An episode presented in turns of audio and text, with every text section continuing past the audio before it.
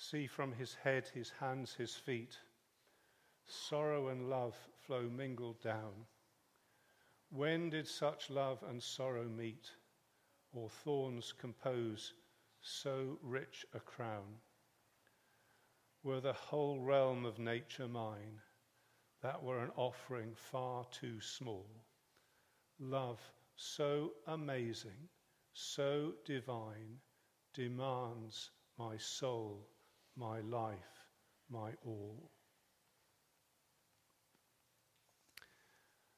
We come to the final moments here, concluding with this cry from Jesus, verse 30. When he had received the sour wine, he said, It is finished. That remarkable cry, not, I hasten to make clear, a cry of despair, oh, it's all finished, but a cry of something. He had always said, I've come to do the will of him who sent me and finish his work. So, if there are any boys and girls here, could they work out what this is? A cry of T, something, something, something, something, something, H. Anybody work out that word?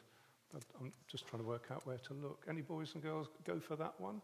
So it's not a cry of defeat. You're too old. Um,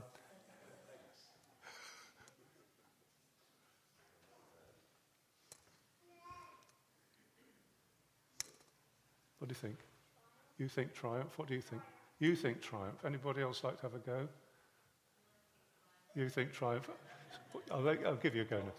Oh, right, okay, yeah. but it is. It, it's a, a, cry of triumph. We'll just give the boys and girls well done for, for getting that. A cry of triumph. All finished. Price paid. Um, work done. Remarkable thing to hear from this crucified man. Finished. Finished the victory cry. Uh, but there's more details to go through. They need to uh, tidy this scene up because it's a Sabbath the next day and they don't want the untidiness of dead bodies hanging around, or bodies on the cross rather. So uh, they hasten to uh, accelerate the death. So, what, if you're uh, crucified, your big problem is dehydration and breathing, and people have to push themselves up so they can breathe. And if the legs are broken, which is a cruel thing to do anyway, isn't it? People can't hoist themselves up to breathe, so they, they suffocate and die more quickly. So they do this to the two on either side of Jesus. But when they come to Jesus, they don't break his bones. Now, here's perhaps a more difficult one for the, for the boys and girls. Give you a few clues. Because this, his, the bones were not broken is said of some other thing or person in the Bible. Uh, and there is, it goes way back into the history of Israel when they were coming out of Egypt and somebody or something else died, and it's there on the screen. The unbroken bones, like the P something SS, something, something, something, something, something, something, all that. Anybody work that one out?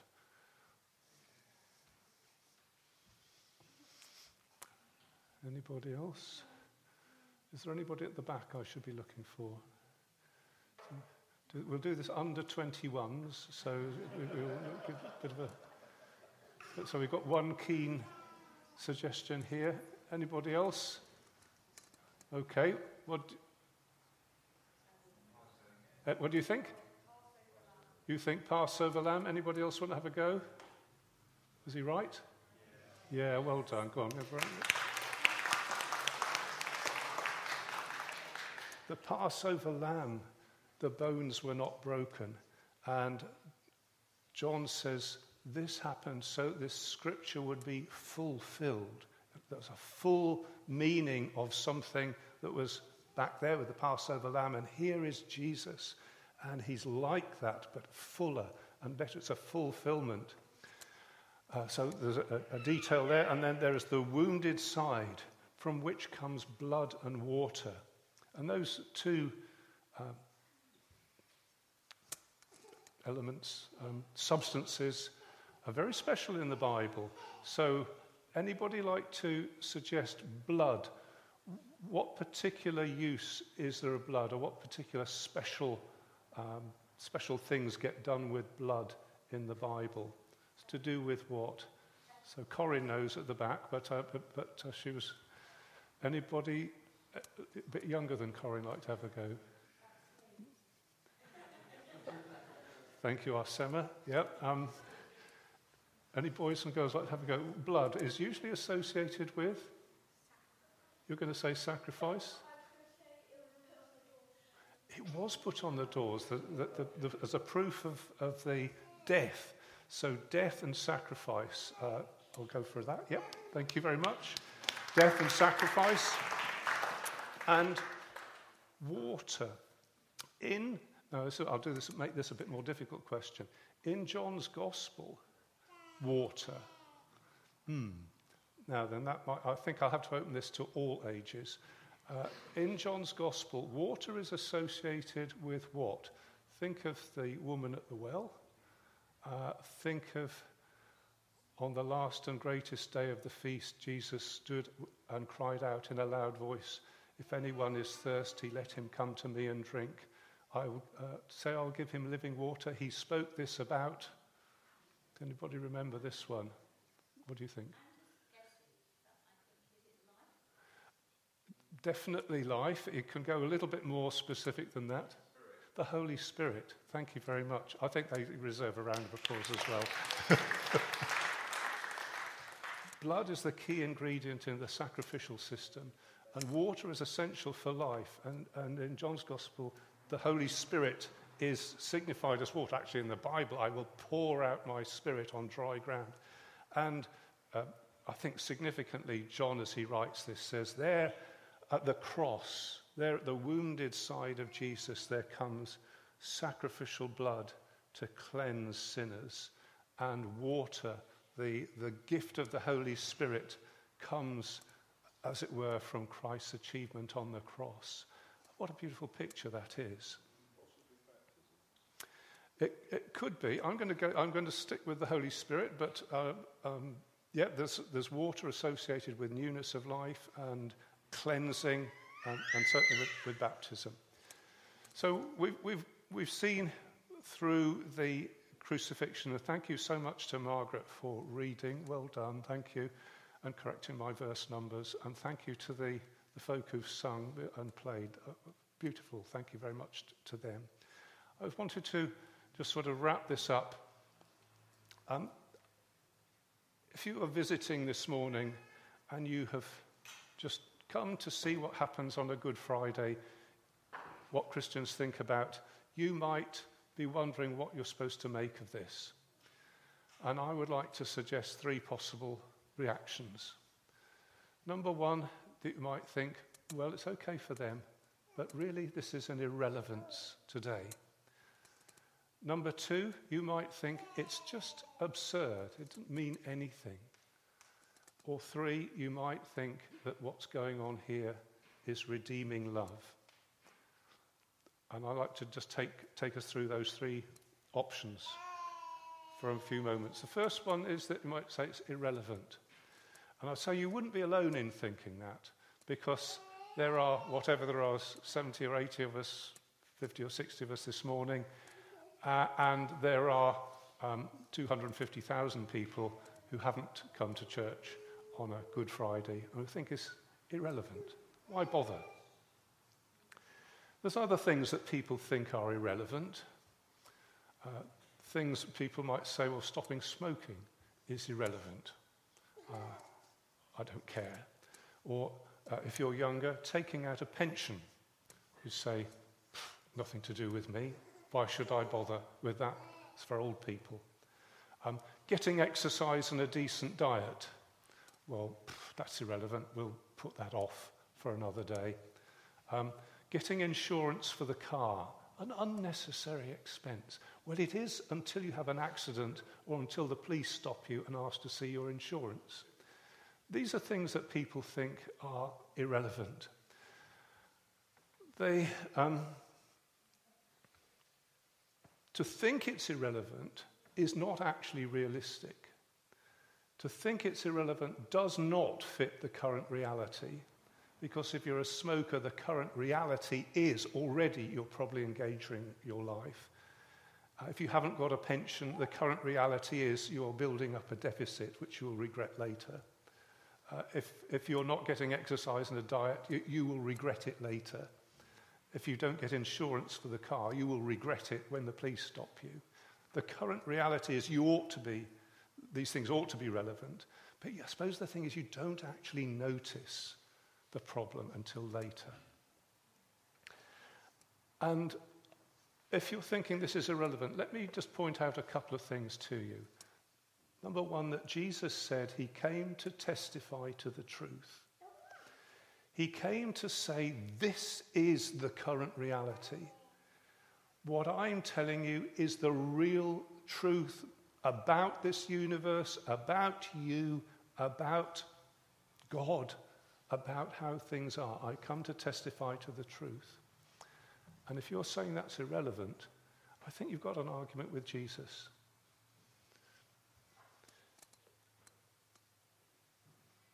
The story doesn't stop at the cross. Jesus goes on to defeat death.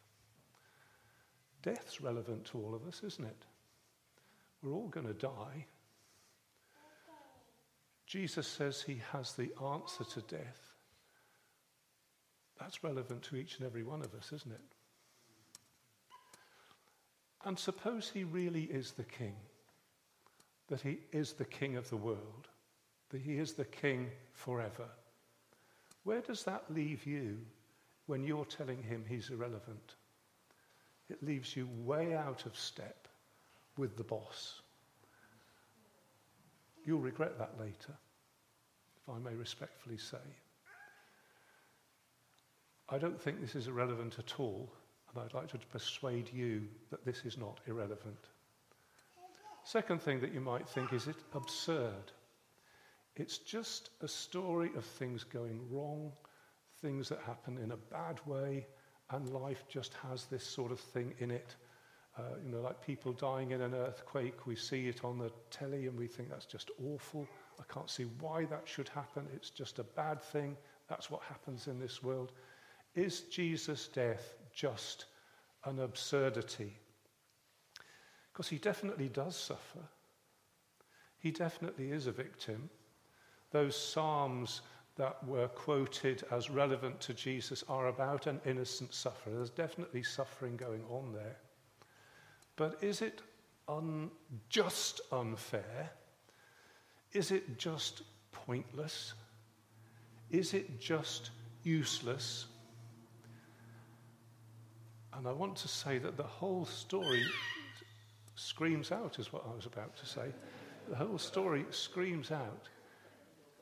It's not absurd, it's not pointless, it's full of meaning and full of significance. The whole story, as we go through it, keeps on popping up with this is a mission that Jesus is on. This is a work that he's completing.